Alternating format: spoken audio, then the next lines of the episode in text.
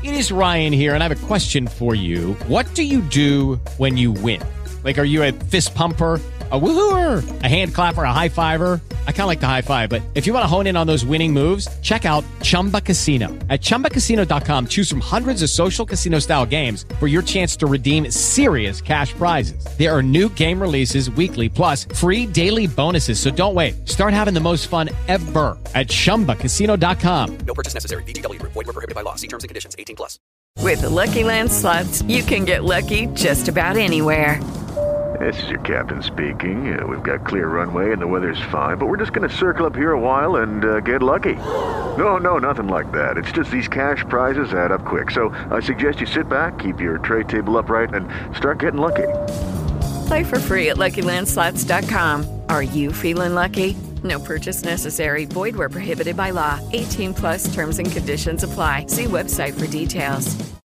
O voto é sempre apenas o primeiro passo da atuação de um cidadão engajado, pois existem diferentes maneiras de participar ativamente da política. Além das formas tradicionais de participação na política partidária, como candidatar-se a um cargo eletivo, filiar-se ou apoiar um partido político, é possível participar de um conjunto de espaços de participação social que são garantidos por lei, ou até mesmo criar novas formas e estratégias para influenciar as políticas e decisões públicas.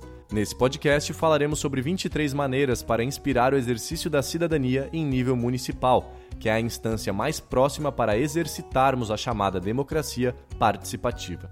São apenas algumas possibilidades para se consagrar como um cidadão protagonista e ativo no controle social e na participação das decisões públicas municipais. Vamos lá? Primeiro, conhecer mais sobre os conselhos temáticos da cidade e participar de algum deles, como o Conselho de Saúde, de Educação, do Meio Ambiente, entre outros. 2. Participar das reuniões do orçamento participativo. Assim você pode propor que necessidades coletivas da sua região possam de fato entrar no orçamento público municipal. Caso não exista esse tipo de orçamento em sua cidade, uma opção é ir à Câmara de Vereadores para propor a sua criação.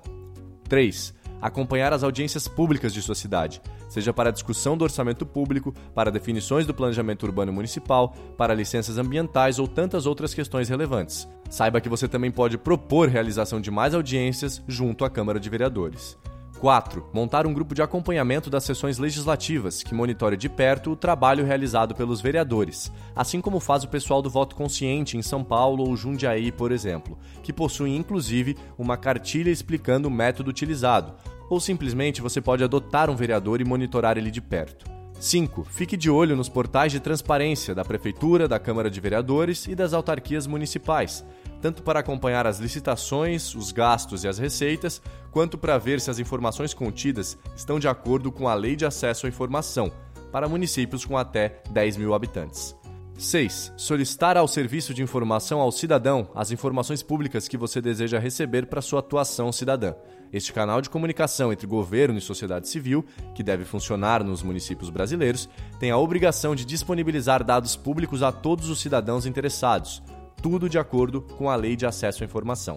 7. Organizar um observatório cidadão, que possa acompanhar as metas municipais determinadas pela Prefeitura e monitorar as políticas públicas da cidade, algo inspirado nas iniciativas da Rede Brasileira por Cidades Justas e Sustentáveis, tais como a Rede Nossa São Paulo, o Instituto Nossa Ilhéus, Ilha Bela Sustentável e por aí vai. 8 fomentar a organização de um grupo específico do Observatório Social do Brasil em sua cidade, cujo foco é o acompanhamento das compras e licitações públicas, a exemplo do que fazem várias cidades no país organizadas nesta rede. 9. Solicitar o compromisso do prefeito e dos vereadores com o programa Cidades Sustentáveis, para que realizem a elaboração de metas municipais associadas a um conjunto de indicadores que, juntos, contribuem para uma gestão pública mais sistêmica e efetiva. 10 participar das conferências temáticas que ocorrerão na sua cidade. Estas possuem o objetivo de debater e elaborar propostas de políticas públicas em áreas como direitos humanos, educação, idosos, saúde, mulheres, segurança, meio ambiente, assistência social e por aí vai. É preciso estar atento ao calendário, pois costumam ocorrer a cada dois anos. 11. Articular uma rede de mobilização local, com cidadãos ativos em realizar o controle social na cidade, aos moldes do que fazem as iniciativas da rede Nossas Cidades, como Minha Sampa, Minha Porto Alegre ou a plataforma Engajados. 12. Você pode se apropriar de ferramentas digitais já existentes e que têm um código aberto para que você possa colocar dentro delas informações específicas sobre a sua cidade, que auxilia assim no seu controle social. Exemplos que você pode encontrar na internet são Login Cidadão, Democracy OS, Legislando e o De Olho nas Metas. 13. Utilizar alguns aplicativos cívicos e aproveitar a tecnologia a favor da participação e do controle social. Alguns exemplos que você também pode encontrar com facilidade: Colab, Cidadeira e Monitorando a Cidade. 14. Articular ou engajar-se em coletivos ou movimentos sociais dos quais se identifique e, assim, provocar melhorias na cidade. 15. Provocar ações ativistas, vinculadas ou não a movimentos sociais, também são maneiras de buscar uma maior participação nas decisões públicas e na construção daquilo que é coletivo. A escola de ativismo e o Imagina Você, por exemplo, podem ajudar nessa inspiração. 16. Articular uma iniciativa coletiva em prol da fiscalização municipal, como o trabalho realizado pela rede Amarribo, que conecta centenas de grupos de diferentes municípios com a missão de praticarem o controle social. 17. Realizar um concurso municipal que vise desenvolver e premiar soluções colaborativas para problemas municipais.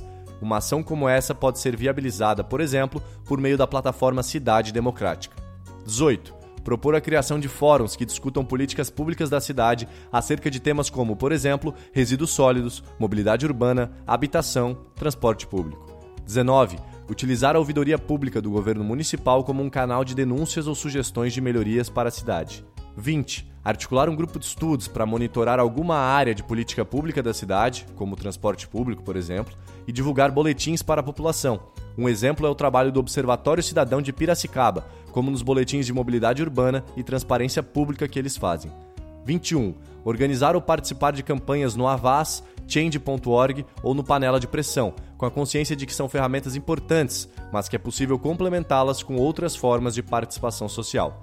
22 estudar um pouco mais sobre política e cidadania e buscar formações especializadas, como o curso de ciência política oferecido de forma gratuita pela USP e também utilizar plataformas de educação política como o Meu Município e o próprio Politize. 23. Levar educação política para sua cidade por meio de iniciativas como a Escola de Cidadania Criativa, do Instituto Terroir, o Pé na Escola, Fast Food da Política, o Jogo da Política e por aí vai. As formas e estratégias de participação e controle social são muitas, e é importante que estejam sempre conectadas àquilo que é coletivo. Isto é, a participação social no campo democrático precisa estar associada à ampliação de direitos, ao acesso à cidade e à inclusão social. Então, essa é a hora de abrir a caixa da criatividade política e arregaçar as mangas para uma aproximação cada vez maior entre a sociedade civil e a gestão pública. Antes de encerrar esse podcast, eu quero complementar um 24 ponto que não estava nesse conteúdo originalmente, que é a possibilidade de você se tornar um redator voluntário no portal Politize, publicando conteúdos de educação política que vão ajudar milhares de pessoas. Sabe por que eu estou falando isso? Porque esse podcast foi inteiramente baseado num conteúdo escrito por um voluntário. Seu nome é Luiz Fernando Iose. Ele é cofundador do Instituto Terroir, onde ele coordena a Escola de Cidadania Criativa. Luiz tem formação em administração pública e mestrado em sociologia, ambos pela Universidade Estadual Paulista, Unesp.